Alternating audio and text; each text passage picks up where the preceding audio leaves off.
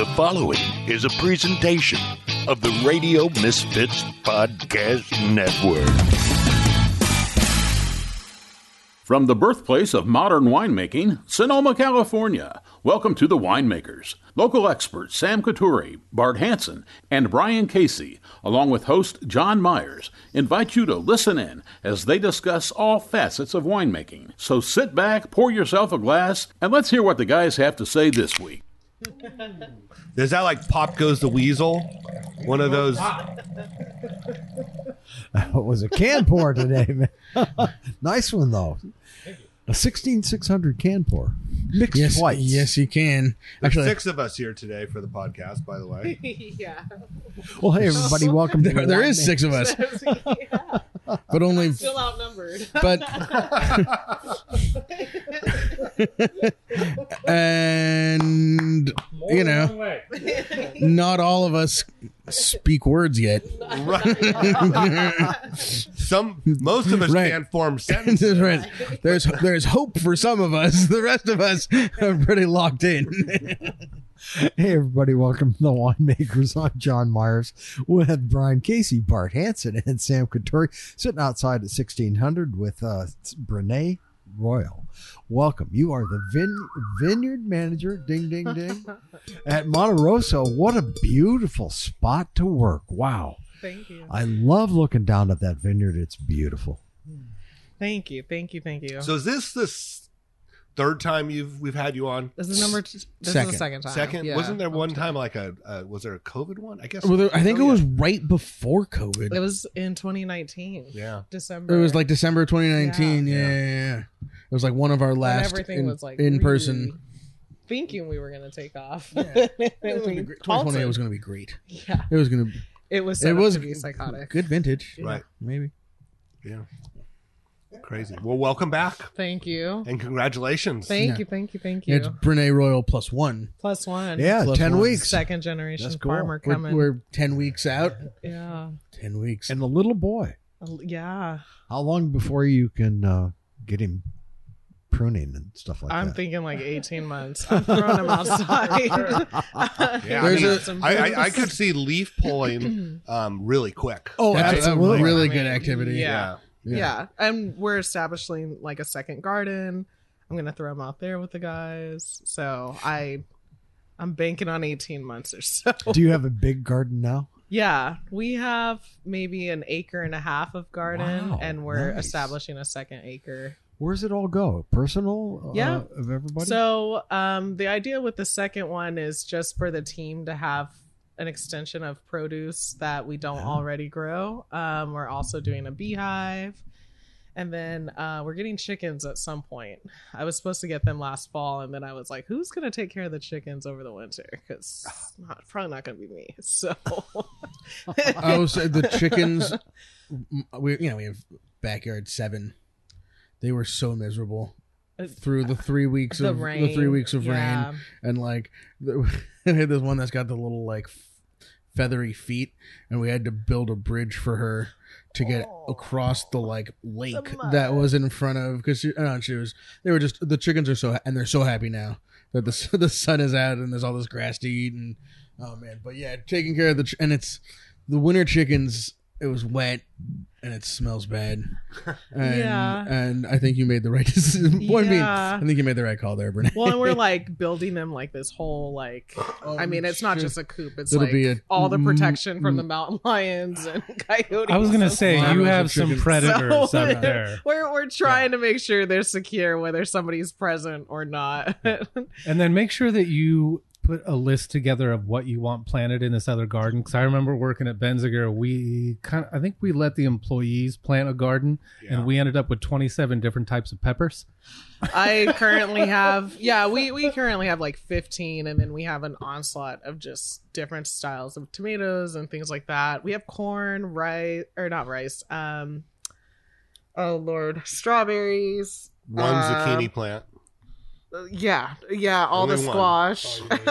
well and the, We have the pumpkins. lots of of like m- different varieties of melon right because yeah. you have uh, somebody all on the the team like you like drops a different weird vegetable or melon on your desk every day during the summer yeah, something? Dionisio. Dionisio, that's this what it is is. his 42nd year at Monte Rosso, and he has the biggest garden. We call that his garden because he literally like every weekend will tend to it, and then even after work. And yeah, like people show up and they leave with a bag of produce, but I wake up to like watermelons on my porch and watermelons in my office. And I'm like, I don't know who he thinks is eating all these. And I end up just like driving around Sonoma, like dropping them on people's porches. Like, yeah, it's me. So like he I mean, he's so proud of all of his produce. like, It's so- also a little bit of like I got up. I was here before you were up, right? Isn't that yeah, that's yeah. totally He's totally been little flex. working at Monte Rosso longer than I've been alive. You know so- when um, when Kenwood converted Yulupa over to organic farming, Chewy said one of the biggest benefits is that um, they would find random tomato plants out in the, vineyard, in the vineyard and the guys they, tend them. yeah, yeah. and and they hadn't been killed, of course, because Yeah. they hadn't been sprayed, Right. and it's a little snack for Yeah. you for the whole year. You can find the Um, bunnies collecting right. to them. Yeah, we we- find random stalks of corn. We find tomatoes.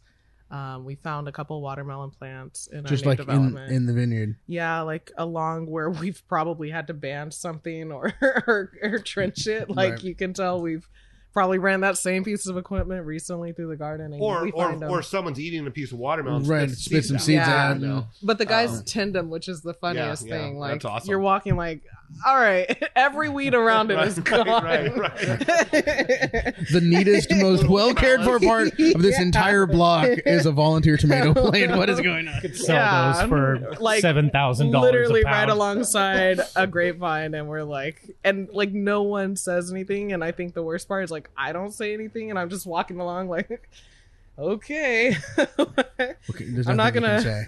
You can't say can take this down. It's not going to change anything anyway. No, I, yeah, and yeah, when the guys are cruising through repairing lines, It's biodiversity, right? I mean, really. I, I, I we're joking about it, but it really is. It's like you know, you have happy bees out there who are flying around and pollinating tomato plants and squash blossoms, and it just um, it is the sign of a healthy system, yeah, right? If the yeah. if random corn can grow in the middle of Monte Rosso, things are going well, But right? yeah. That's like that's a that's the way I look at it. That's awesome. So, um, how's it looking out there? How did how did you guys? Yeah, how did you do through in- the, in the- the rain? we held up um probably until the end of this last one when we got i think we got five and a half inches across the 72 hours or so um that's when all of our creeks were running one was flooded and it was like okay Monte Rosso's at capacity but i did i never had standing water so Yeah. it just sounded Yeah. great on Right. the ranch smelled really great and Yeah. i don't know i'm i'm thinking this is going to be a pretty bountiful season just with all the rain we've gotten since october Yeah. so There's nothing like the sound of waterfalls. Water. it sounds really ground. windy. It sounds like it's actually wind, but Right. it's just all the water running. Rushing So it through all the sounds- time. Yeah, that's it cool. sounds great. But you guys didn't lose any soil. And for, for those listeners that don't know Monte Rosso, Yeah, it's, I mean, might want to paint a little yeah. picture. I mean, you're up on Moon Mountain. This is a, this is hillside. It's a steep, yeah, it's um, a steep, side. grades. And so you don't lose any of the soil at some point. We didn't have any erosion issues, and actually, Huh. we don't experience a ton of erosion issues. Now, I did have an oak tree crush my garage. that tree was was dying, and we just missed all the signs of taking it down prior. Um, but no, erosion issues on the ranch are are pretty minimal. We don't have any slides or anything like that. And Monte So it's is a also unique because it is a little bit, Right. yeah, so much rock, and it, and it is a little bit of a plateau up there, also, right? It sits in the Or bench of the tabletop, maybe, Mayacamas of- of the mountain range. Yeah. Yeah. but I mean, within the property, You- no, sixty yeah, percent of it is still on some degree of slope. Right. Um, I think the steepest we have is maybe forty-four degrees. Um, in some select areas, but we've taken those out of production, so we've just thrown. And what's your highest uh, elevation there? The vineyard goes from six hundred ninety feet up to thirteen hundred feet. So That's we're looking fun up to at walk every Cayman. day. we're looking up at Kamen. We're next to Repris. Um, Amapola Creek is our neighbor just below us. Um, Rancho Salinas. Um, so yeah, notable neighbors. But yeah, to your point, Bart, Monte Rosso really does sit on the bench Yeah. within the mountain range. So you can see us from a lot of vantage yeah. points.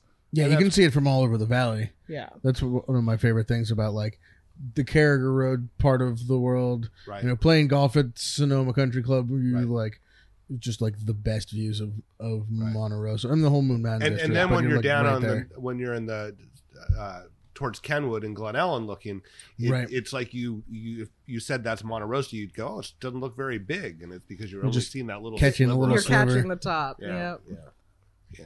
I just the reason I asked about erosion is I remember I think it was Diana Snowden that was on that was talking about being in Burgundy and remember when it would rain. yeah. Do you guys remember this? And then they said all the all, the, vineyard owners would end up at the bottom of the hill with wheelbarrows scooping their soil back Oh, in Lord. and then going back up to the top. She's like, anytime it rained like that, we just went and collected our soil at the bottom and then went and redistributed it back up at the top. I mean, I don't think they have So quite it's the, such a such a French solution to that problem, right because because I, I just I just don't think that they they don't think about that. I don't think they are Well, but also, as active like we are because I, when I was there, let me just finish my Okay. thought. When I was there on my honeymoon, and so it was in August. Um, many years ago, it was pouring rain in Burgundy, and the dirt was running across the roads from the vineyards across the roads into the lower vineyards. They're just they don't have the cover crops that we Right, get, and they right. don't have the they don't dig ditches. I guess I mean, I think that it, I also think that some of that is changing. I mean, right. you grow cover crops, Well, this but was twenty years ago. but- Also, so it's too cold in the winter. They don't get the winter cover crops that we get here that can help with the erosion control.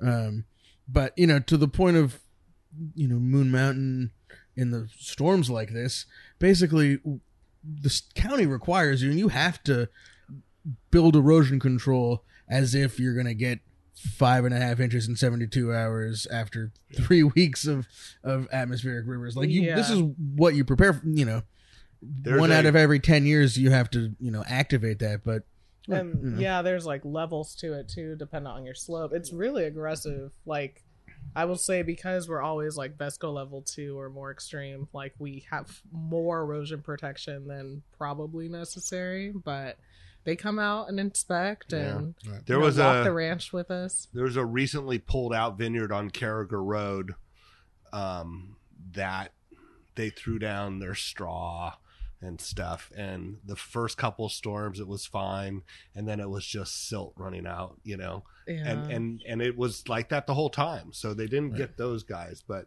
And Right, I don't, 'cause they and I were don't know what to what amount of silt is allowed and whatnot, but it I mean it was significant, but it's supposed to be zero right? Yeah. That's what I thought. I mean, creeks are supposed to i mean the the creeks that run off your property are supposed to run clear Right, that's what I thought.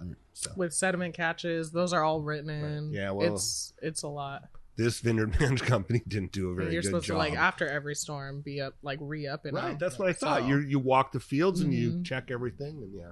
So anyway. You know, we've had such beautiful weather lately. Bad What's actors. going on in the field? I, you, we were talking earlier, and you said you actually saw a couple bud breaks. Yeah, my long, my young uh, Cab Franc I don't know what's going on over there. It is a good site, but I saw some of the more um, distant buds pushing yesterday.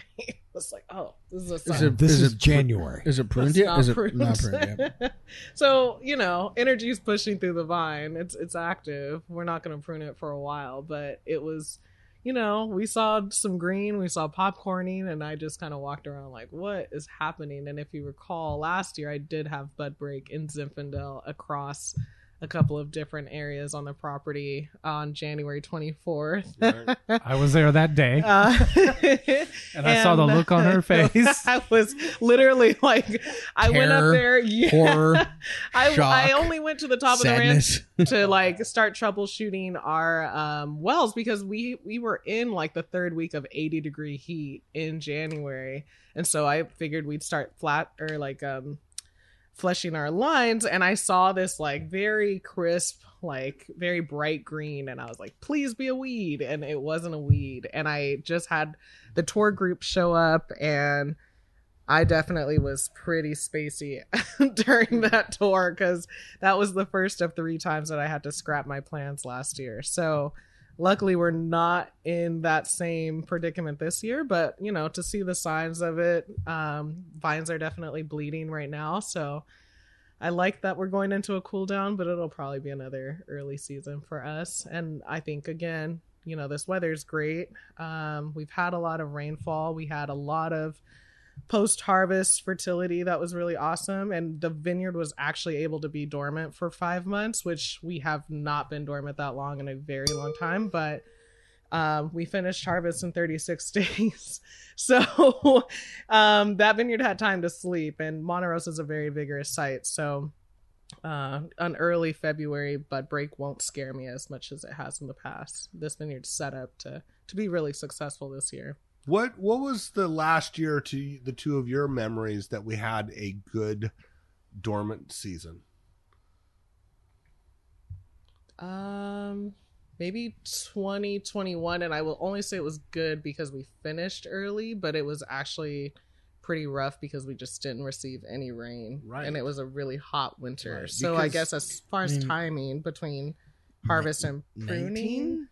19 it got pretty cold i mean when i, I mean i that's what i think of is it's like getting one getting down cold enough because there were some years that i don't even know if the if I the soil started to cool really? down right 2011? that's what i was thinking yeah, you got to go back 2010 now. was cold Yeah. but i mean like a true like dormant you know Uh, 15 into 16 and 16 into 17 were heavy rainfall years Yeah. where you got like 66, 63 inches respectively at Monte Rosso. So that set up Yeah. really good vintages, but both of those years you're coming off of extreme drought, so you're not really you're just kind of offsetting some of it, but you're not really re- refilling those yeah soil profiles. What what is your rainfall total for right now we're at 21 inches 21. from october. So pretty solid. Um average for us is 34 so i'm Oh, yeah. liking yeah i'm liking where we're at for sure. And like i said i've not seen five months of dormancy for a very long time. So um with that all the composting we were doing um we went through pre-pruned in December, and now my team is flying through. We're at about 50% completion with pruning now, so we're gonna kind of switch um, since that's all of our old stuff. Um, we'll switch into weed control since uh, weeds are pretty small at this point. Um, wire repair, things like that, and then after February 15th, I'll jump back into pruning based on what this weather's doing. Can you talk about that a little bit more? Like when you have, th- you know, when you're enterprise vineyards and you have all these different properties all over, you have sort of like a pruning plan that has to do with moving people and logistics. When you have 300 acres and there's all these different varieties and different vine ages and elevations and soils and aspects, how do you sort of like what is your pruning priorities? What are like what do you want to? Sounds like the old vines you want to get done first. Or, like, what's your kind of like? How do you kind of break that down a little bit? Um, It sounds like a really fun and also daunting problem. I'm staggering it based on eutypa pressure and just disease pressure with the weather. So that was a big push for me not to do our standard December pruning. We typically get through about 100 acres in December, and that's all the old stuff because it's already diseased. We probably don't have to spend the extra labor putting down too much, you know, protective material. But if you time it right, you can avoid putting material down uh, altogether if you get out of those different disease points. And so, uh, based on varietal susceptibility, age of vine, that's how I'll stagger the pruning. So, because we have, oof, in the neighborhood of, yeah, about 55 acres of stuff over 100 years old, like, we'll prune that. I like to delay in those because, you know, also with just yields and stuff, I'm not trying to stress those vines out and I want those to sleep the longest or as long as they can. Um, so we pre pruned in there, but then as we get into stuff that's between now 25 and 50 years old, most of that stuff is now Cabernet Sauvignon, which is highly susceptible to Eutypa. So we're still trying to delay on that stuff. And then anything under 25 years old, we're trying to push to prune after February 15th. Um, I think with the pre pruning this year, my team has flown through it. Uh, they're moving too quickly. Um, good problems to have. but uh, they're they're flying and they're doing really well. So that's why we're gonna just shift and then do wire repair, those kind of things, um, and then shift back. We're also landscaping at this point because the weather's so nice. People want to Well, tour. There's big events coming there this There's a lot of events. there's there's the Moon Mountain District thing, and then what sounds like going to be a bigger thing is your baby yeah, shower. baby shower has gotten way out of control. Um, the Moon Mountain District event we're looking forward to. We've got Monte Rosso Day immediately after that. So yeah, It's Monte Rosso Day. Monte Rosso Day is when we bring out our top uh, consumers from our membership, and they get to spend a day drinking old library wines, hanging out on the vineyard, hearing stories. Um, we're actually taking them through a master class similar to what we're doing for the Moon Mountain District event, um, but just really trying to incentivize uh, our membership to stay with us Cool. and then to just enjoy, you know, stuff that they don't get access to all the time. So these are you'd be a member of Louis Martini. Louis and Martini, yeah. And is this is this people that are purchasing for restaurants, hotels, and stores, or is this personal collectors? These are personal collectors from our membership. Um, do you want to send any of them down here if they want a little break in between? Little uh, Hey, Brenae. So, can you speak a little bit? Um, you're converting to organic. yeah. Congratulations on that. Thank you. Can you speak a little bit to um, the challenges you've already come up with, challenges that are in the back of your mind, and, and what it was like having those discussions with the folks at Gallo? I'm gonna start backwards. Okay. That's how I That's had probably to, the way it should that's, be. that's how I had to get here. Um, so we'd always entertained it. Obviously, being so centrally located in Moon Mountain District, where it's what 97 percent probably certified organic. There's probably I think we're Yeah. we're one of three producers that aren't certified at this point. Um, that had always been kind of a talking piece of you know you are the Monte Rosso vineyard why aren't you why aren't you um you know pushing forward with going organic like most of the AVA um but You it mean- wasn't something People like Phil Coturri and yeah yeah. those guys, yeah, like, saying that to Phil's you? always been very pleasant but Phil is not shy about really letting you know what he's what he's putting down. And I've always picked it up Uh, As if you had any other choice. Yeah, yeah. At least that's how I feel about it. yeah. Um, so it's always been a conversation piece, but um, you know, I guess as a company, like it has to it has to check more than just a few boxes of being good for X, Y, and Z. So um, when we brought it back up in 2019, 2020, it was like, okay, we really have to look at this because now I'm selling oodles of, of fruit. Um, I'm selling about 40% of the production that comes off of Monte Rosso, and a lot of these new um, producers only want to source from organically certified or softly farmed vineyards. Um, being certified sustainable just wasn't enough, and certainly as we saw what two years ago was kind of this transition of consumers really paying attention to where uh, where things were being sourced from, how things were being farmed. We wanted to be a part of that. Um, so we went through an eight week um, investigative process. I visited with Phil on a number of properties. Um, we went to a couple of other uh, vineyard management companies uh, higher up near Eureka and was kind of looking at what some of their challenges were. And the consensus for us was that it was going to be weed control and then our tillage program and then irrigation and then this what I think is a little bit dated of this concern of yields being shot. Everyone kept saying we were going to lose, you know, 30 to 50% of our crop in year 3 and Wait, why why would that be? And there's there's the uh, frankly wrong a fallacy that yeah. It's like that the organic bias. organic farming results in lower yields. Yeah, results in and like that you one like have to time to the acre. you know, because you're gonna have and then you're gonna lose more to pest and, and Yep. mildew and mold and you know the reason that organic vineyards that enterprise vineyards farms are low yielding is because they Phil. fucking cut all the fruit off Yeah. yeah. So there was Screwing this up the average. like obviously your fruit is your money so when you hear something as dramatic as that especially from people who have been farming for 20 30 years you know that's a huge red flag for anyone trying to be uh, successful financially uh, farming a vineyard. But for us, Monte Rosso always has lower yields, especially you know with 25% of the ranch being over 100 years old. 100 year old vines. um, and we've never operated trying to be a cash cow in that way. Like it's qualitative, uh, quality over quantity. So um, it was a lot of investigative pieces to like overthrow this outdated idea that we were going to lose a lot. And after we worked through all the financials, it wasn't a huge shift because of all the operational challenges that Monte Rosso's already against. Like for, ever, since I've been farming it, our fungicide plan has been at least 60% organic. It's now 100. Uh, we moved away from Roundup in 2019. We moved away from all herbicides in 2021. Um, so those weren't huge shifts for us. Um, and I'd be lying if I said the vineyard isn't still um, seeing the benefits of years and years of Roundup.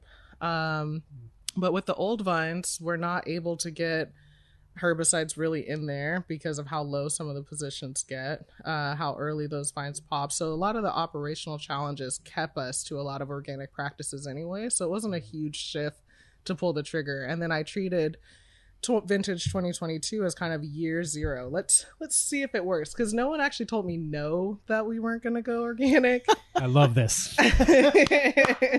so I This just is how I operate a lot of times. no one told me no, and Right. no one told me yes. Right. So I just text a couple of powers that be and said, "Hey, I'm I'm gonna run this way. I'm gonna prove that it works. Because if I can prove year one works, then year two and three will be easier." And uh, they said, you know, just don't let anything go haywire. Pull the trigger when you need to.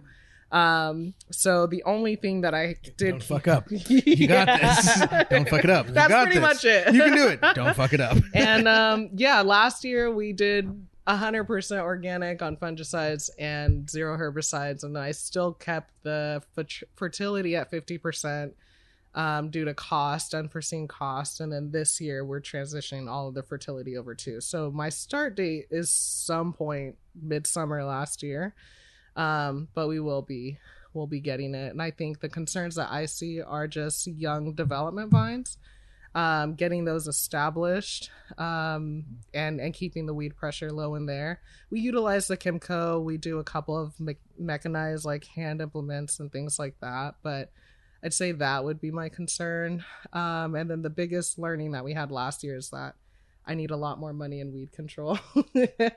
um, but yields were fine. Um, I mean, it really is all about weed control, isn't it? yeah, it's weed control, making sure, you know, your timing is right. I will Right. say something that I'd already had in practice for some of the farming passes was that now everything should probably be done in two and three sh- two and three like shifts. Like you're probably not going to go and have a dramatic one touch and be done. Right. Like shoot thinning is probably mm-hmm. going to take part over two different phases. Leaf removal is now maybe going from two to three different phases. So I'm able to space things out. And again, a luxury of Monte Rosso is that everything is done by hand Right. with the same people Right. year after year. So the experience level of my team is perfect for that. And they stay at Monte Rosso. So when we have to split off pods of people to farm the inner plants separately versus the old thing, old vines, we can do that. Um, but yeah, I would say one of my concerns is those inner plants and then young vines, getting those established, getting them sustainable. And if weed control was bad, was tough last year with no rain. this, This year. year is gonna yeah. be a weed so we're control year pulling, for sure. yeah, we're Mm. pulling the trigger pretty early on weed control. We'll be transitioning to that next week, but yeah, you you stay constant on weed control. Um, we're gonna introduce sheep. Um, I'm hopeful we'll do that pretty soon, but the weed control is the costly. And then, of course, too, now that you've moved away from herbicides, we have about 70 acres of terrace. So people are out there with weed Yeah, eaters. yeah. That is incredibly labor intensive. Absolutely. Okay, so So- you, so you have a crew up there. Some of them that have worked there decades. Have you gotten a little bit of pushback from some of the some of the veterans about converting to organic? Mm-mm. No.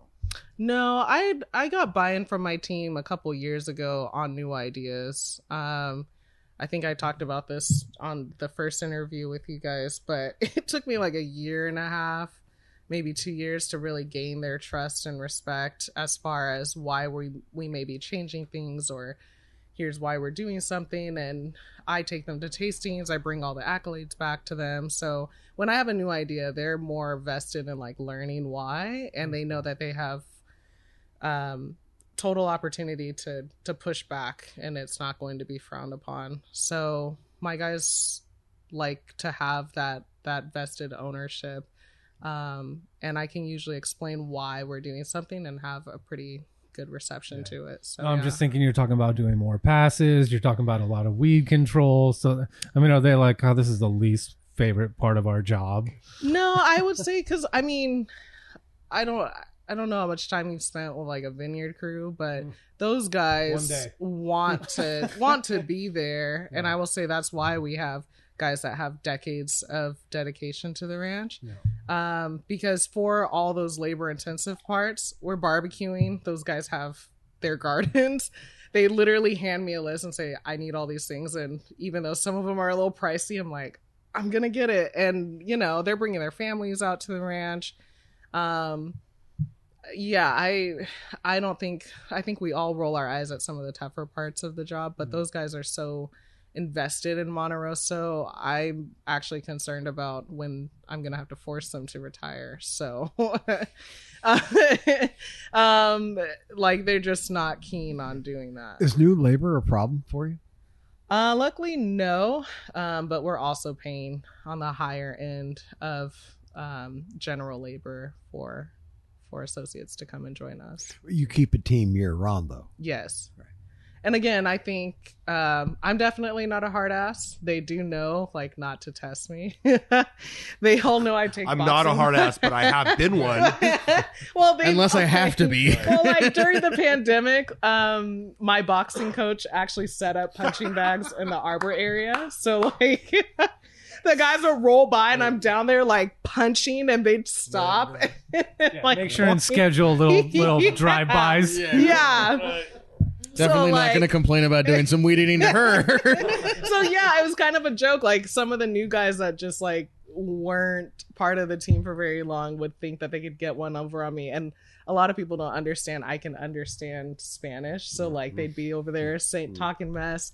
And like I just see all the older guys like shaking their head like, "Oh no, we're going to have to talk to him." And then the new guy at some point in the year would come up to me and be like, oh so like every time you're leaving you're going to your boxing class? You box? And so it's like this running joke of like Crack your knuckles and say, "What's it to you, man?" yeah. As i'm handing him a weed eater like No, no complaints, Brian. They've had no complaints. yeah. I, I don't know. So yeah i don't i'm not a hard ass. I definitely don't micromanage. And i think giving them ownership pretty early on in my leadership like has made them understand that i do not operate in a sense that i'm up here and you guys are there. Um and i try and do everything that they do. I'm definitely the weakest link. And now that i'm pregnant like they don't really let me do too much. So there's just a very great level of respect between everybody. Um, and and they do feel the same amount of ownership that I feel. So I, I like that we were able to cultivate that at the ranch, and we yeah we don't get a whole lot of pushback when we have harder tasks coming our way. No, and I and and I just remember the last time I think you were on, we were talking about you wanting to do something different in the vineyard, and it was one of the veteran guys that was like, "Oh, Oh, wait a minute, like Yeah, wait this," because people get like that with their jobs. Like we've done this a certain way for a certain amount of time, and then like, wait, why are we changing this? And and do they understand that it translates? You know what the um, what the results are going to be is is that this is going to be better fruit, hopefully. Um, and then ultimately, do you guys get more money for if it's certified organic? Then you're going to get even more per ton for the fruit. that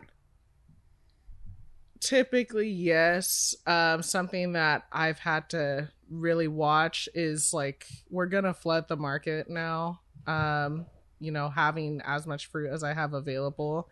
Um, I, we'll be able to push price, um, but the, I I am concerned with just how that's going to compete with neighbors and things like that. We definitely sell the most fruit out of that AVA, um, save for like maybe Kunde, but I don't think Kunde's how hundred percent in. They're not 100% It's not. in, and And- I don't know how much of it they sell.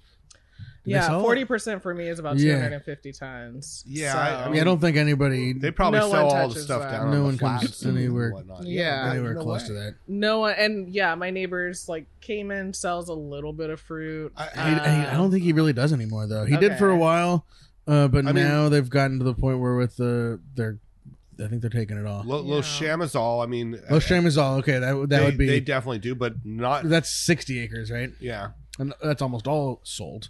Um, it's it is all sold, you know, and it's um it's farmed softly, you know, but but he has no intention of organic, and Yeah. and quite frankly, who he's selling it to, they're not No. paying him anything for it. So, Right. I mean, Yeah. not really. They they really. I Aren't. think that would be another concern of mine, though. You know, I'm now putting 250 acres of organically certified. Well, no, that's what I mean. Yeah, no, I think that I think that because are there buyers for the 250 you Oh, know yeah. for those you know i mean because you're not just Um, getting like you know high quality fruit you're paying for the name as well monte rosso um, has a legacy that stands on its own but you are paying for the name and we talked about this prior to um, our, today's interview but uh, that's kind of the whole thing even with the grape sales and how i manage that like Right. we are expecting that name to propel you forward to get you better Yeah. scores Yeah. to get people more attracted to your brand and what you're doing it gives you exposure to the rest of your portfolio. That's what we are saying you're paying for. So um, i think with that in mind and knowing that we're flooding you know a pretty small market at this point it's like oh okay i don't want to i don't want to raise price so much that i you know now push people out because it just isn't sustainable. So as i'm kind of learning in this winery relations piece it's like there's a limit to you know aligning myself with what my external producers are doing i have to take into account their brand story their demographic um, this was a conversation i was having with tegan tegan Passalacqua. he just released his 2020 Zin. His 2021 just scored really well. Um, but he, you guys know Tegan. He's Mhm. a tough cookie. Mhm. I'm a tough cookie. Um, I love the relationship that we have now, but, but well qualified. Tegan A well qualified statement. but Tegan's a tough cookie, and um, when he brought out his 2020 and 2021 for trademark authority or approval, because I have trademark authority, um, we talked about it. He goes, you know, you're charging X for this, but this will now be our um, most expensive wine, and our demographics used to paying you know between 40 and 60 dollars. We're now pricing this at 65 and you're saying in your agreement you want to see you know higher prices by you know 2025 so like how does that work alongside everybody? And it was really then that the wheels got spinning like okay i'm pushing and doing this but am i going to force somebody like tegan and and that iconic team out because of my goals over here? So how do i balance that of getting the value that I know this fruit is worth, but also meeting my increased farming costs year after year, but also aligning with these brands that I want to have continuity with that do stay in a pretty relative price point. I, I, I mean, what you've done up there and what Gallo's done. I mean, this is not the Gallo that we grew up with, right? Like, it's so awesome to see the evolution, you know. And I know the vineyard's always been quality focused and stuff, but it was also always in house for the most part, Yeah. you know. Um, it- it's it's awesome. It's awesome to hear to see how Gallo is evolving and and and how you guys are doing with it. It's pretty cool. Thank you. I know that was kind of a backhanded compliment. for a No, little bit, 'cause- no. Well, no, no, I, no, no. I, I get it. Okay. I, I mean, Yeah. uh, okay, Because I mean, it's maybe family. to Gallo is a family I, I, business. I, I right? understand that, And Brian. Come from farmers. Yeah, but I understand that. But there was a time where you know when they had the Gallo Sonoma program that you know the talk around the county was you know if Gallo Sonoma takes off the way they wanted to, there won't be any grapes for anyone else but Gallo. You know, I mean, it was like this behemoth and they were so powerful and it was you know nobody really thought of it as being they talked quality but no one ever really ever saw it there were hits and misses along the way and now it seems like it's really taking off and and i'm trying to pay a compliment yeah, I will say, I mean, and not I- wake up with a horse head in his bed tomorrow morning. no, i mean i really am Bart, there- there's there Yeah, You have this. Act, this doesn't Bart, come out for ten days. You have ten days to wanting make it to? Mexico, Bart. Bart, there is no, there's no question Costa Rica, that somewhere the, with no the- extradition. the image has changed in the last 30 years. That's it.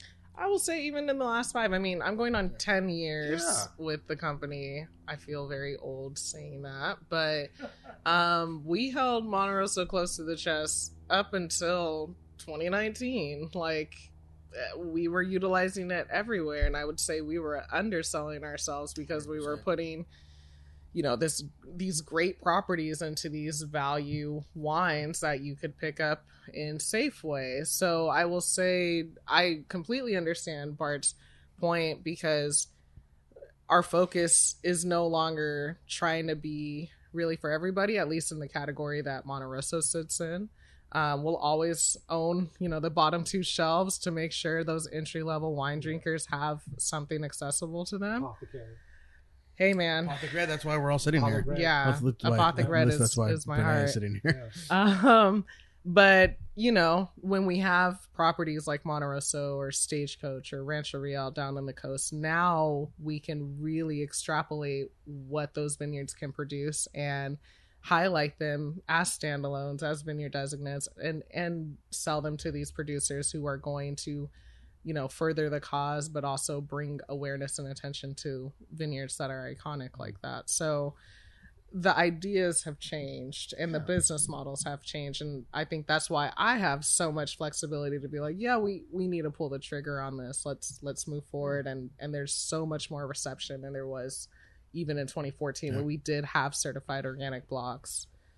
What year did Gallo buy Martini and Monte Rosso? 2002 2002. so they bought martini monte rosso and then a vineyard called sage canyon out in Chiles Valley That was all part of the Martini. yep Wait, do they still own that vineyard? yeah So N- Neyers, I think, sources out of that Sage Sage Canyon. i'm Hmm? unsure who sources Okay. from there but um yeah I it had no idea a- that they had that. Well, can, can we actually take a moment to um, shout out all the people that you are selling grapes to from there now? Because I, I believe that part of the reason you should sell them grapes for a premium price is that you know when you talk about it and post it on your Instagram, that's that's part of what they're buying. So, um, Tegan, this one's for you. This is part of your what I'm guessing. well, I won't say the number, but I think I know the number based on that bottle price. Uh, you know, worthy price per ton. Um, price so, per Sandlands, ton- obviously. Uh, No, no. it Tur- it's Oh. Turley. Yeah, this is for Turley. This is for Turley. Okay. You want to know the price per ton? No, no, no. Oh, I was like, No. Ooh. You don't, unless you want to say that. No, you don't have to no. I- no, because there might be somebody who's getting a different price for that. No, don't, don't, don't mess up that. No, no, just the the, the producers because it's a it's an impressive roster that's certainly evolved in the last few years. Um, yeah, so, um, somebody you know, that. there's the stalwarts, but there's some cool new names on that list. yeah, so I so need to sh- announce them shout some people out. soon. Um, Subscribe uh, is now making a Cabernet Sauvignon. They actually just released their 2020 back in November. What can't they do at Scribe?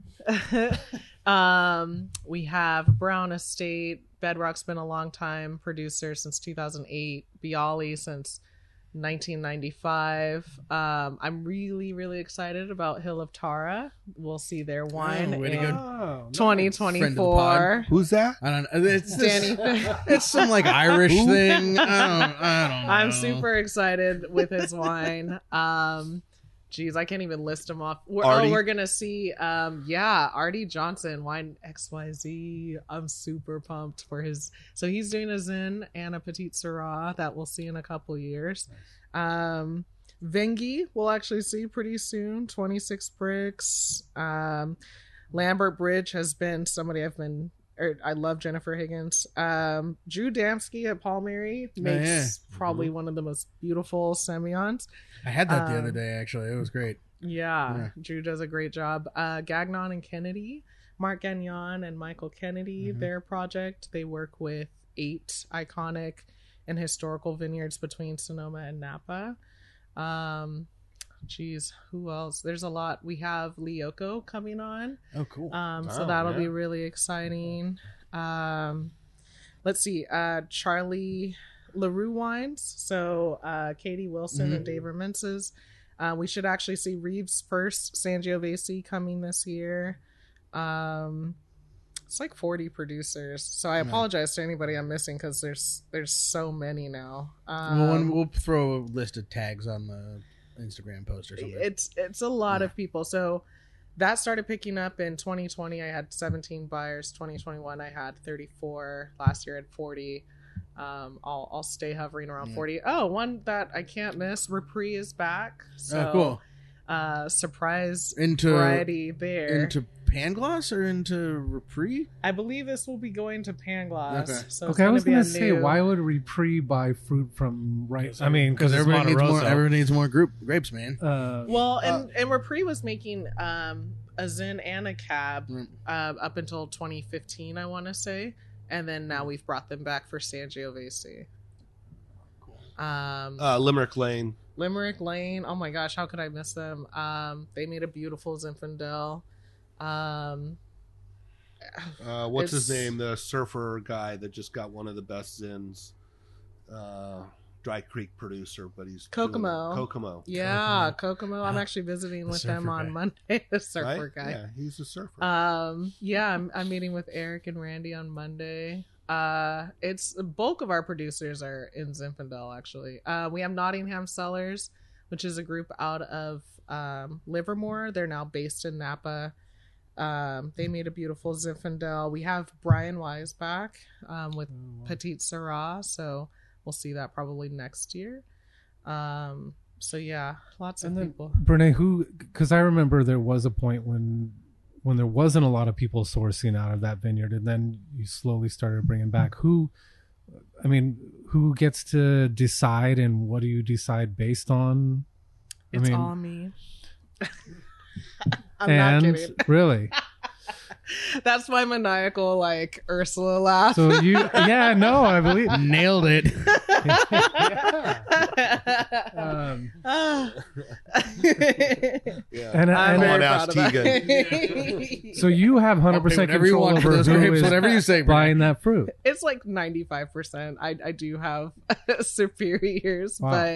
but um when I'm vetting a new producer, I you know, Monte Rosso is a very unique wine. I actually should have brought some. I apologize. Um but I guess you're not thinking about wine as much these days. yeah it smells great um but i mean it's such a unique wine i'm always kind of looking at somebody's portfolio so i'm looking at their legacy what they're doing you know are they on the up and coming are they part of the old guard what is their portfolio's um you know median price point things like that but also what's their lineup can i'll say this one sticks out to me for Lioco. this will be their first Cabernet Sauvignon along one with one that is gonna be Sonoma County, I believe.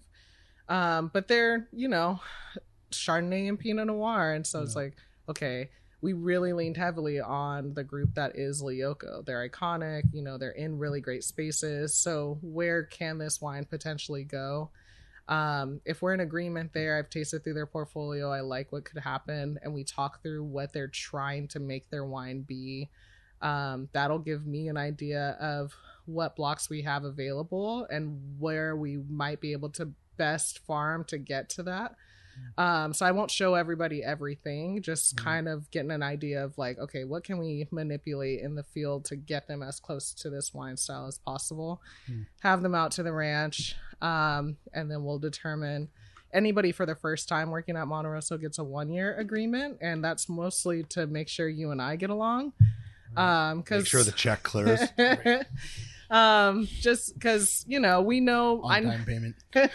I know my my team's gonna farm good grapes, and I expect that you're gonna make good wine. But it's agriculture, so if things go wrong, um, and we have to have tough conversations, I don't want to stop that. I don't want that to stop us from having a beer outside of work. Like I don't want a negative conversation to to be taken outside or affect our personal relationship if we have one.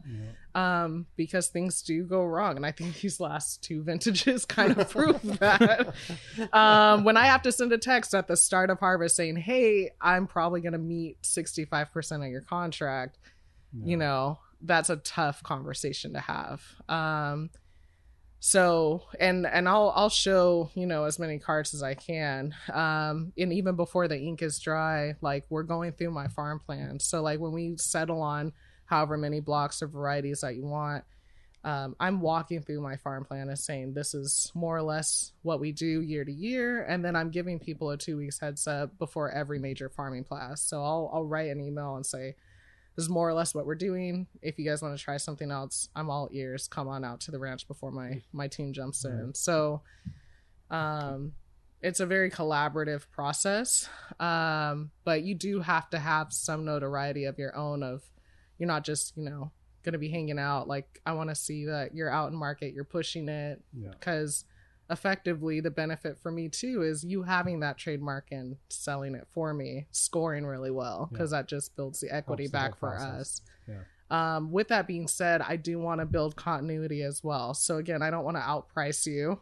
Um, and I want to make sure that what wine you're creating is complementary to what's happening with the rest of our producers and certainly what's going on at Louis M. Martini. Um, and I want it to be reflective of what the vineyard was going through for that vintage. So stylistic points aren't really something that I'm going to pay hard attention to um, because that we now have a range. I'd say Gallo's on the, the far right where we do utilize a lot of oak. We are higher alcohol. But then you have somebody maybe on the far left, like the Yoko, a super, super lean mm-hmm. Cabernet Sauvignon. That's just a very different style. I want to see that, but I don't want to see something that you couldn't tell didn't come off of Monte Rosso. Right. So I'm looking at a couple different things, and then I have four qualitative check marks um, each year. So to get final approval on the trademark, even if I gave you an agreement, is me tasting before you go to bottle. And then I do approve all labels as well. What kind of what what's the biggest failure in your expectations that you've seen somebody produce? A, a- simply a bad wine, or or I mean, where you had to have a really tough conversation with them about, about what they were producing. Uh, it's typically around Zin. Our Zins just don't play by anybody's rules. So like you can pick in field at 24 Brix.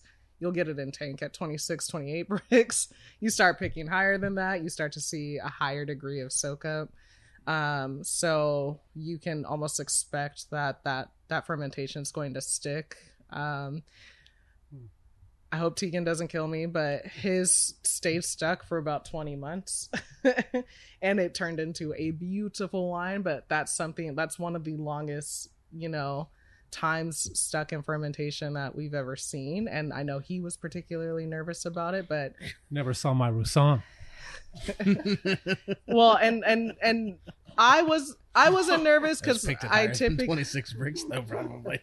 he picked i think he was he actually picked first in 2020 so um to see it stick for as long as it did it wasn't making me too nervous because i just know the the ability of his team. Um but that can go wrong if you're not really paying attention to the wine and he like i said created a beautiful wine. That's not the case for some of the others and producers from that year.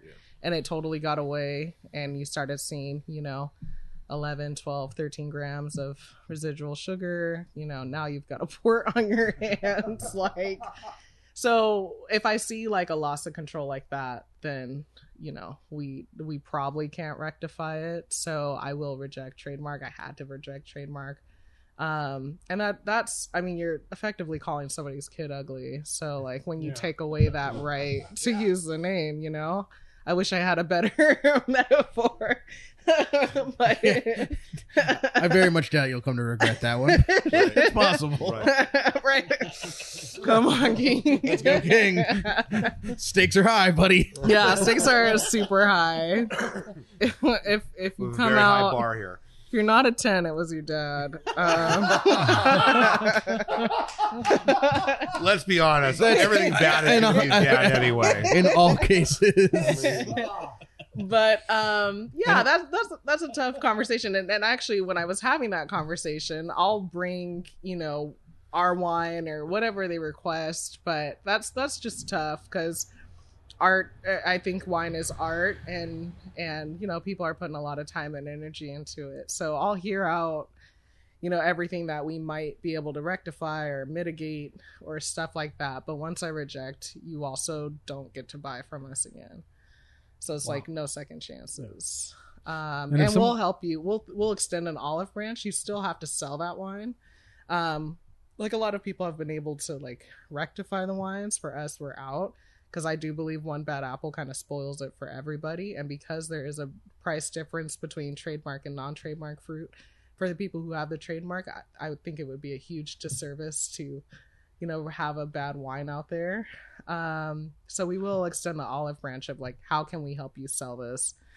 and and be successful because you still have wine that's in tank or you're gonna do something Because wait a minute, do then if you then deny them trademark, but they have basically paid for that, then are they getting some sort of payback on the cost of the grapes? no So they screwed it up, so it's on them.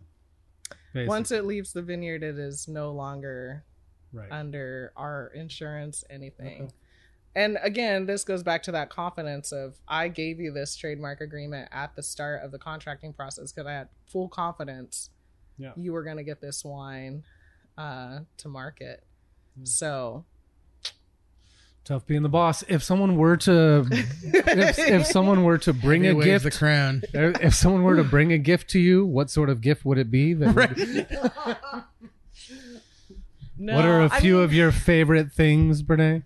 I I don't know. I I will say like it's interesting because obviously there are a lot of cooks in the kitchen. I have the authority over Monte Rosso, but I still have to present to the powers that be. So I do sit down with our executive leadership team with all of the wines, and I have to have full notes of why we're selling to somebody. And even when uh, the powers that be push back, I can go to bat and say this makes sense. And more times than not, I've just gotten all right. If this goes wrong, like you have to be willing to You can do the it. hard part Good luck. too. Yeah, pretty much on some of the ones that you know are are pretty contentious. I'll go to bat for them, and I have to have full notes. I have to have all the wine uh, chemistries and things like that, and talk to it. So even I'm about to do my my big executive tasting in March, but when I'm going and picking up these unfinished wines, I'm having the trust of those winemakers to give me an unfinished wine with my winemaking team in the building to explain, you know, this is in the middle of malolactic or this is in the middle of something. To say this isn't a bad wine, it's incomplete, but it is still showing the trend of the vintage. We like where it's headed. Okay, Brenae, you get the other three qualitative assessments to say give them the thumbs up. I, I mean, again, I'm going to go back to my my statement of like what a what a great thing and what a commitment to quality Gallo's doing there, and, and because think about it, they're doing this for these little all these little one and two ton lots, five ton lots, and like it's a lot of work, and and they're doing it because they want to do well by the vineyard, and again, it's all quality. I, I again, I would say It's too. I I think I I think Monte Rosso is a vehicle. Like it, you think of Sonoma County, and there's probably ten to fifteen vineyards that I would say are Grand Cru, and Monte Rosso is definitely near the top, if not at the top of that list. Um, I think we have a little bit of an identity crisis being in Sonoma County. People have like this. Uh, I, I'm blanking on what I'm trying to say, but we always kind of look at ourselves as like the ugly stepchild to Napa. I like, and we're not. But how do we really present to people coming in from out of town to to visit us? 19 AVAs, like you can't do even like really two in a day. Like, how are you really bringing people to the area? And so. I will say when I'm kind of mapping out who I'm selling to and where they're based and all these different things, it's like, okay, if I can pull somebody up to Cloverdale because they've got a Monte Rosso and I've got this heat seeker of a consumer looking for all things Monte Rosso, like how do we drive them over there? And then, oh, by the way, we've got all this these other wines from these other producers or vineyards or what what have you. And same thing with even pushing over into Napa, like how do we get those people over here? So how do we like utilize this vineyard to um, really propel the wineries that are here, the wineries that do lean heavy on Sonoma County, and elevate it because, you know, we're we aren't the ugly stepchild. We're just the one that left home at eighteen. So Are there are there any Didn't- other Didn't go to finishing school. we yeah yeah we had to work retail all through college, but you know we're hard workers.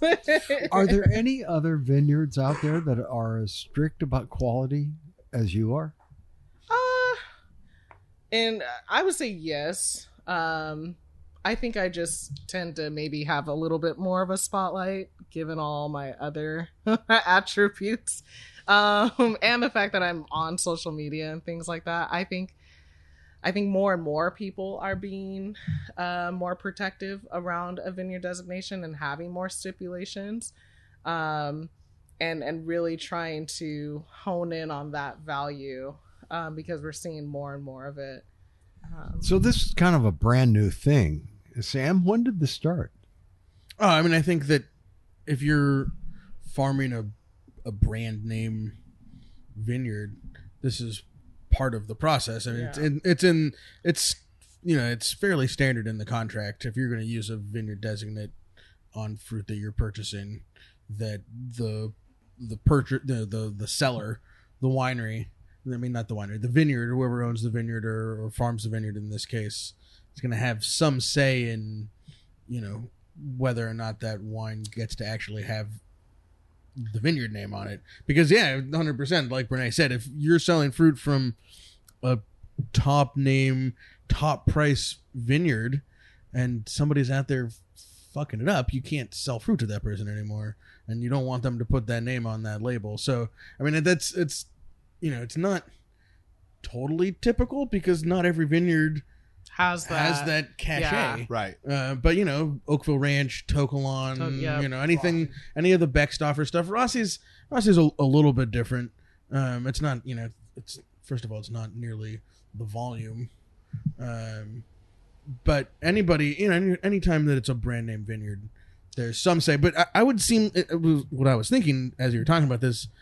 Probably when you were here last, you weren't as involved in the tasting part of it and the like Mhm. getting to taste the wines and sort of connect what's happening and what you see in the vineyard to what actually comes out in the glass. I was just taking it over. That was my first year of really taking it back. So we introduced six people back in 2019 and then it exploded in 2020. And now because you know, I'm literally with executive leadership going to bat for all these producers and and you know, now really promoting Monte Rosso in that way, like I have my hand in the middle of the Yeah. pot where even for our internal programs like people are coming to me like does this make sense? Can you do more with it over here? Like who's doing what? Hmm. So it's expanded my ability to just have control over Monte Rosso. Well, and It's got to be the coolest thing to it's a lot of fun. taste all these different expressions and definitions of ripeness and you know what all these different winemakers are wanting to do. But i'm sure you know i would love to do this. I would love to spend a day tasting these wines with you uh, Totally. to see the through line of what Monte Rosso is. So even if it's you know scribe making a cabernet and, and you know with their stylistic leanings towards you know what the the martini expression of it is and everything that's in between there um, would be a fascinating taste. Are we gonna get to do that tasting so, in June? Yeah, is that put, like, an idea in my mind. So I started it last year, but we do a producer day where all of the producers come with their wines and we all get to taste and kind of talk through. That's my opportunity to uh, present the information of Monte to make sure everybody's you know telling the same story at least of the vineyard, and then I want to hear how they're selling the wine because again, it's a club, not a competition. So I set up the contracts so that you can only make 250, 300 cases of wine. And I know you're going to run out. And when you do, who are two or three or four other counterparts that you want to point your buyer to to There go and go. taste at? Because Gallo will forever make the most diverse lineup of Monte Rosso wines and will always make the most. Right. So when you guys run out, you know, Right. I hope you're you're bringing people back home. So how are these wines playing together? How are they tasting? It was really fun seeing all five of our producers out of this one cab block, you know, tasting together, and they all had five very different wines. Um, Limerick Lane, Brown Estate, and Turley pull from the same blocks, and those are three very different wines. I, I've had a chance to taste back to back, and it's like, whoa. But I'm thinking with the producer day, it's going to be at Monte Rosso this year. I need to make that like a ticketed Yeah. event because something I learned with the first, I'd buy that ticket. the first, Nah. the first year that we did call, it, actually. the first time we did it, I didn't realize a lot of those winemakers hadn't even met each other, and I was like, "How don't you know about this person?" Spend all their time in their own cellar. Yeah, and so it was really cool to see, you know, all these people coming together off of a vineyard, and they're all making these very different, you know, point of view wines. So, the difference. I, I want to when you taste like the three Zinfandels or those five Cabernets. What's the what are the similarities? What are you like when you taste those wines? What's the thread that's like? Oh yeah, that's Monte Rosso. That uh, like so because I mean I, I, my ma- my assumption would be when you're doing these trademark approvals that that's part of it too, right? You have to make a wine that is still true to The vineyard. the vineyard, right? Yeah, true to the place. Um, I'll say with uh, those three producers, two of the old vine blocks are block E13 is down at 800 feet elevation, and block E25 is up between a thousand and eleven hundred feet elevation, um, and is on a true southwest facing slope, whereas E13 is relatively flat, but then uh, leans north or like heads north um, and is cooler. So, like from those cooler spots, I know we're gonna see a lot of floral, eh, like aromatics. It's gonna be a lot softer on the profile. It's still gonna have like a really nice vibrancy with uh, acidity. It's gonna be a little bit more earthy, and then when married with E25, you're now gonna see a lot more spice. You're gonna get a lot more of that classic terroir from the iron rich soils. Um, and you're also going to get a lot more density like with the tannins and just a heavier bigger bolder style. Um, and again they pulled from different sections of those two same blocks. And for me i was looking for i guess different ratios of what each of those blocks would do. Um, those producers are picking within two or three days of each other so we're not seeing dramatic Brix differences but those different aspects of each of those blocks that they're Mhm. pulling from gives you enough differentiation where you don't have the three looking identical. Um and even like the conversation i was having with chris pittenger of limerick lane like he didn't want this big jam bomb coming into your mouth. Like he didn't want something that was kind of going to blow you away. He wanted something a little bit more elegant a little bit more refined um, wasn't going to be super sweet whereas brown estates is a little bit sweeter um, but he did want to accentuate like Zinfandel having layers and really still showcasing that acidity that kind of floats through the plo- the profile. So I would say across all the varieties, you do see some degree of acidity. It's way more pronounced in our Cabernet Sauvignon, but I'm looking for that. I'm looking for a little bit of herbaceousness in the cab. Um, I'm looking for that earthiness. Um, not necessarily looking for the heat that we will get if you start really pushing past 28 Brix. Um, and then, yeah, a lot of our producers are utilizing anywhere from 40 to 60% new French oak or new American oak. Um, so a- a lot less than what Gallo's doing. Um, so yeah, I'm those are kind of the big profile like ex- expectations of Monte Rosso.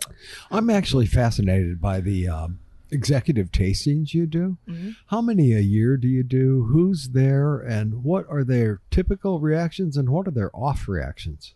Um, so everybody up to our general manager is there. Um, and I have it in March, so start of the year before contracts are re-signed or uh, agreements are made.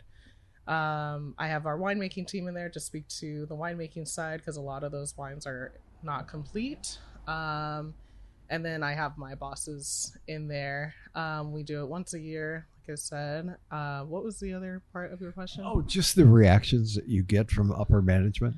Um, mostly positive. Um, we so even for the people who don't initially start with a trademark agreement, if they thought they were just gonna you know blend it off somewhere and then decided actually we have something here, they could submit their wine for trademark approval. So we'll do that there as well. And then if we give them the thumbs up, we'll invoice them for the difference, and then and then they'll now be in the rotation for uh, the qualitative analysis up until bottling.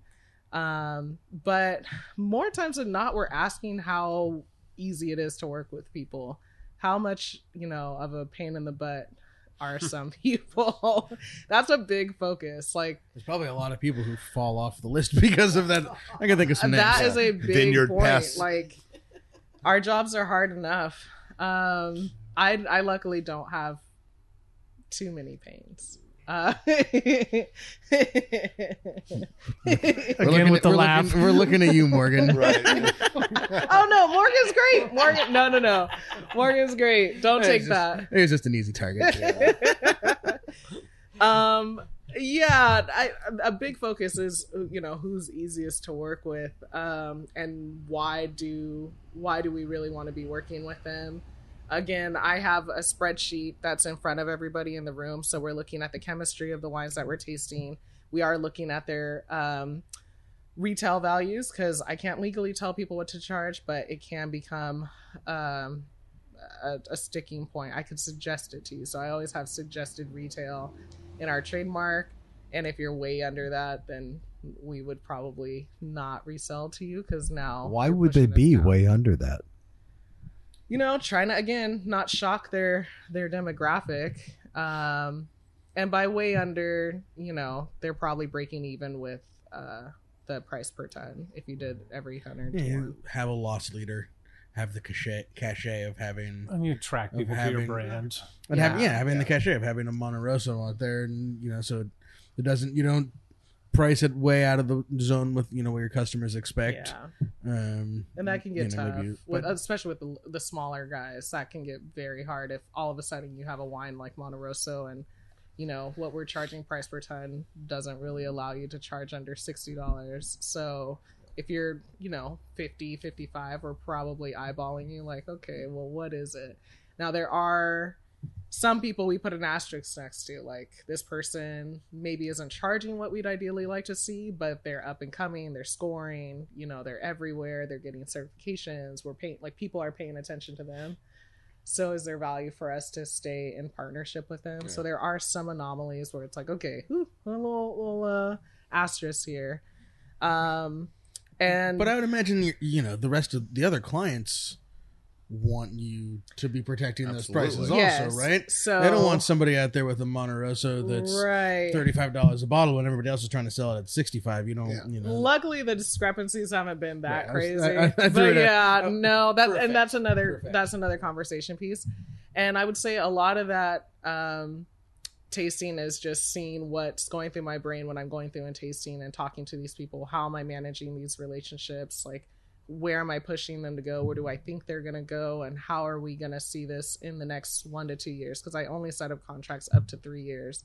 I don't do evergreens or anything like that. So, like half the time they're trying to question and see where do I see this going and why are we playing in the way that we're playing. So like even joining the Moon Mountain District um wine growing association or is it alliance? I I messed up the word. I don't like know. okay. I just call it the district. Yeah, the district. So we um, joined that to be the host location in lieu of membership dues. So as we look internally to start utilizing the Moon Mountain District appellation, it's like how does how does this work for us as we start going organic? How does this work for us? So I have the autonomy to sit around and go, okay, if we do this, we're going to get exposure here. We're going to get the buy-in from the neighbors. Oh, and by the way, I'm selling all this fruit that's not going to be organic. So if we play fair with you know the neighbors and we treat everybody as you know we're, we're raising the tide for everybody that's going to get us buy-in on the back end to raise prices now we have these people that aren't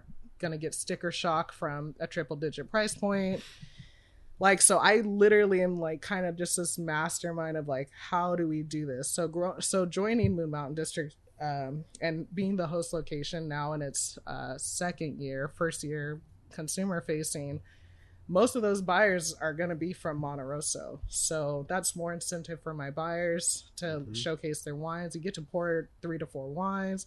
One is definitely going to be your Monte Rosso. So now if I've got 250 people coming to support the AVA, you've seen Monte Rosso 20 different times. so like I'm sitting around like, okay, how can I make this work for us um, while still being beneficial for um, the the the county? Because again, we have so much diversity within Sonoma County. I don't think we've really understood how to harness it and make it something that's very attractive for people to come and really highlight different points in each of these AVAs to say, you need to get here.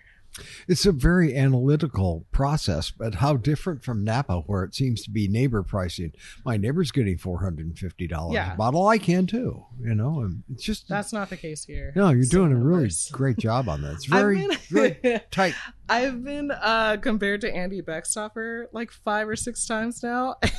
and I We'd be like, Wow. you don't get to call me Andy Beckstoffer until you put a billion dollars in my bank account. I'm like I'm the Sonoma County. okay, discount. so until you put a half, a half a billion dollars into my bank account, yeah um but just i guess just his approach of you know you, i can charge Yeah, this the- it's Look the you- the brand that you're getting. protecting is the Vineyard Yeah. brand, Right. and that's So- the you know the of all the other ones don't matter if the Vineyard brand isn't protected. right. Right. yeah and and that's honestly one bad apple kind of ruins it for everybody so that's why i'm not afraid to have the tougher conversations with rejecting the trademark it's a necessary evil and again if my contracting process is built on trust i, I expect you to trust or i want you to trust me uh, with farming Monte Rosso and doing right by you. When you're not on the vineyard and you send me an email and say i want to see leafing this way or doing something like that i'm executing without you having to be you know up my behind out there. And but i'm also expecting you to get this wine to fruition because you're not going to have to do a whole lot to it but keep it from spoiling. And if you lose control of your wine then you and i no longer see eye to eye with handling Monte Rosso because i'm putting it in your hands by giving you that that authorization Isn't it nice though to have those conversations knowing that there's someone else that is willing to step in too? yeah It's not like you're a new vineyard where you're having these conversations where you're just There's this a waiting list now, right? Right. Yeah. People are going to want Right. I mean, it gives you Yeah. a, a. I mean, that's comfortable. right and i will say like as i look towards you know what m- my professional career is going to look like farming monte rosso is absolutely a luxury and being able to have this amount of power is because monte rosso established was established well before i got Yeah. there um i think building if i was starting on a brand new vineyard didn't have any notoriety or things like that which i'll i'll start working on um you know you're going to be taking maybe you're going to be breaking even or you're going to be taking a loss in some cases or you're going to give some stuff away at a discount price for a very long time. Working that grassroots effort of building up the name um, it's not easy to do and you certainly don't start out with the the leverage i had um, jumping into this role. But i've had a lot of learnings um, so i know that the vineyards that i do take over and start um, trying to build up that notoriety i have a lot of things already covered I mean, there's also this piece of it that um, there's no way. If it was just a, a internal organization, say, there's no way that you can justify the farming costs of farming the way you are up there, where everything is more expensive than it would be down somewhere flat and easy. Right. Uh, the fact is, in the modern moment, you can't make a bottle of wine out of a vineyard like that, whether it has the name on it or not, Right.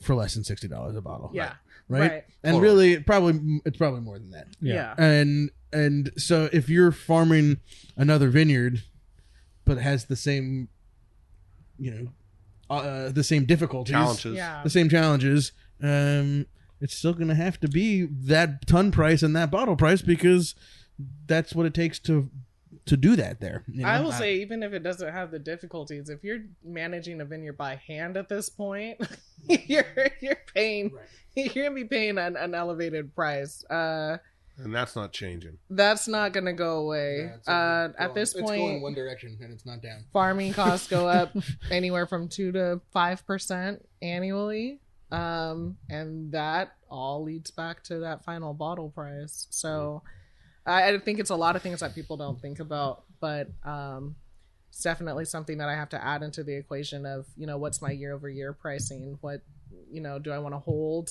Um, the great market was super tight last year, so you could push pretty aggressively on price. I don't think this year is going to be in that same fashion. Um, so you know, am I going to soften up a little bit? Am I going to hold? I have all those Hold. opportunities. You're yeah. gonna hold. I'm hopeful to You're hold. gonna hold or push. I'm hopeful to hold. I'm hopeful to hold, but um, you know, those are all decisions, and I think I'm just getting smarter about really building those brand partnerships and that continuity because I don't want to keep negotiating every single year. That gets really Things time why they know they can they could negotiate with the boxer before now the boxer is going to be a mom also they're going Right. to take So I'm- whatever price you give I'm them very they're concerned taking. about that. I'm super concerned about that because, like, I'm a very like upfront person. Like, I will tell you exactly what you need to hear from me. and now that I'm becoming like Mama Bear, I'm like, oh, I'm really not going to give no a damn. the filters are gone Yeah. whatever filters were there they're gone it's like I'm gonna have a baby strapped to my chest, and I'm gonna be ready for a nap. What's it gonna be? Like, Tread lightly. yeah, like at the Moon Mountain District, my son will be two months old or so. So I'm literally gonna have a baby on my He's chest. going to be the star of the show. So I, mean, like it'll be you know hundred point wines and fan- famous winemakers and so. I mean, everybody's gonna be talking about King. There's no uh, hundred. That's my prediction right now. June. Th- Ju- should we hype June that for a minute? June third. yeah, and it is. It's a. uh, The details will be forthcoming soon, but it's uh, consumer facing. There's gonna be two hundred. I yeah, I can 200 talk people? about some of them. Okay, so, you know some. um, you probably know more than I do. yeah. So we're doing a master class with Antonio Galloni. Oh, we can say that. Cabernet Okay, good. Yeah, it's Sauvignon. Galloni's gonna be Yeah. the star of the well, uh, and King is gonna be the stars I'm of gonna the be show. on the panel with a baby on my chest. Um, so we're yeah we're doing the master class followed by a tour with me on Monte Rosso. So not many people get to do that. That's gonna be a fun one. And then we're doing a grand tasting with up to 20, 25 producers of uh, wineries that source from the AVA to present their wines. Um, so we're working out the details. We'll have a shuttle service to get you to the ranch, but it's set up to be like a really awesome day. Oh, and uh, father of my child will be my father, or the father of my child is uh, a chef, so he is going to be cooking for the event. Uh, it's a whole family affair um, and not just a chef. He's the chef at at the Claremont. the Claremont. Uh, uh, Casual. not just a chef. He's a chef. and and this um, event, this will tickets will be sold through the Moon Mountain District. yes, Yeah. Fremont District. We're working on that detail. Right. Yeah, I think, I that think, detail. I think I was assigned completed. recently with figuring out how tickets are going to be sold. Yeah. So I think we'll have an Eventbrite going or something like that. We'll keep you on task. So. Yeah, Yeah. but that's gonna There's be a team. really fun. There's a team in place. That's gonna be a really really fun Yeah. event. Like you're gonna Mark see, your calendars. June Where's 3rd. everyone parking? They're parking now. I think we're talking about like Hanna Boy Center or something. There's Yeah. going to be a shuttle and from somewhere at the bottom of the hill up the, up the hill. off. Yeah, no. You don't um, Helicopter? mix consumer consumer events and tastings and Moon Mountain, Mountain District Road. roads. Yeah. Yeah. Uh, no. Bad combination. No, a one lane for two miles. Yeah. Yeah. No. I mean, I've seen the way you people drive sober on those roads. Right. There may be some people at this table. exactly. Whoops. I may have seen some people drive mean- a little bit I drive my those roads. truck like Like Honda I know, I know it's a paved road, but what's that cloud of dust coming towards me? Well, now that they've paved it, you like fly down it. Yeah. That was like the worst thing they could have done. The They potholes, should, should have put in potholes speed doubled bumps. his, doubled his speed bumps. they did. Um, did you hint at maybe possibly farming another vineyard or going to another vineyard? Were you Uh, my role is expanding. Yeah. uh, expanding? Mhm. Okay, and, and then I was curious about um, varietals. Like, is there something that you haven't played around with that you're curious about? Um, I actually want to get really good at Pinot Noir. I think for the level that I can farm Zinfandel and Cab, granted Mhm. those are two wildly different beasts. Um, I think I could get really good at Pinot Noir. Where would you want to? Russian Farm. River. Okay, Yeah. interesting. It's just, I mean, I feel like I was born and raised in Sonoma. Like that's where my career started. Was Russian River. My heart will forever be in Sonoma County. So like that's just where I want to lean in and get really good at everything here. No. So Pinot Noir would be my next target because I think I could create a pretty fire Pinot Noir. Cool. Very cool. Heard it here first. Yep. Yeah. There you go. And what is the timeline for you possibly maybe taking on some other projects? Um, well, now that baby's on the way. Yeah. Timelines have shifted. yeah, Yeah. things have shifted. Um, probably 2024. Cool. Yeah, I need to. Uh, life is happening outside of the vineyard, so I've got Monte Rosso on autopilot. Gonna keep that uh, sustainable. See what mom life does.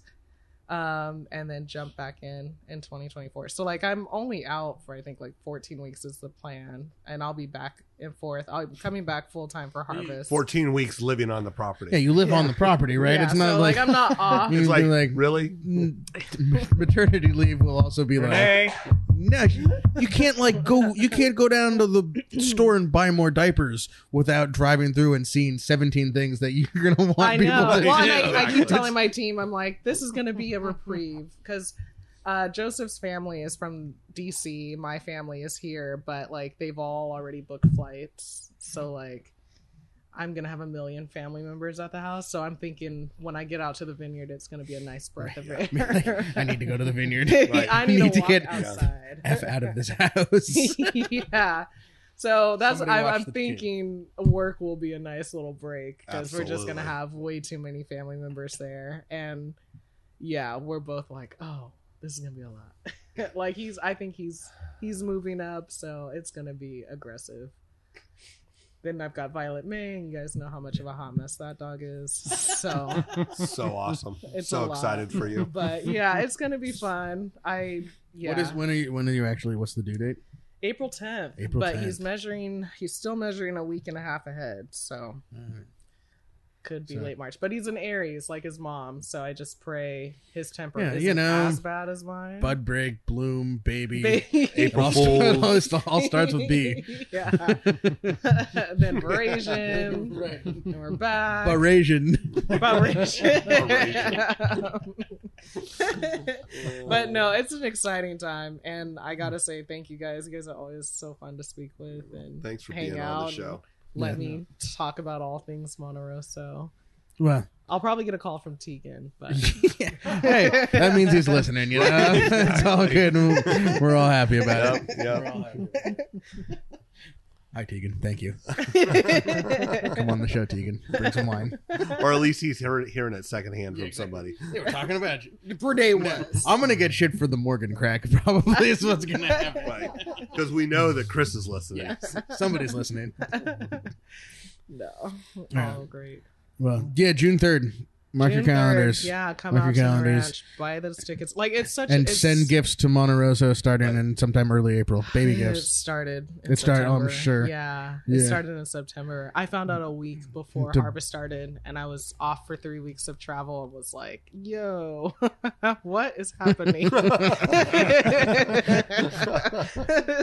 and then, yeah, our families found out, and stuff has been showing up to my house since you have September. to build another barn for all the baby gifts Yeah. yeah, and actually now that it's on social media and like people see me, stuff shows up. So like people are still sending me wine and I'm like, I don't know where I'm going to put this. Thank you, but like and I get it. I'm going to need a lot of wine, but um for all that family Yeah. either to deal with all that family or Yeah. for all that family gifts, either way I've gotten an obscene amount of um body pillows, which has been really funny. So like people just keep sending um body That's- pillows. That's interesting. Yeah. So yeah, they must know.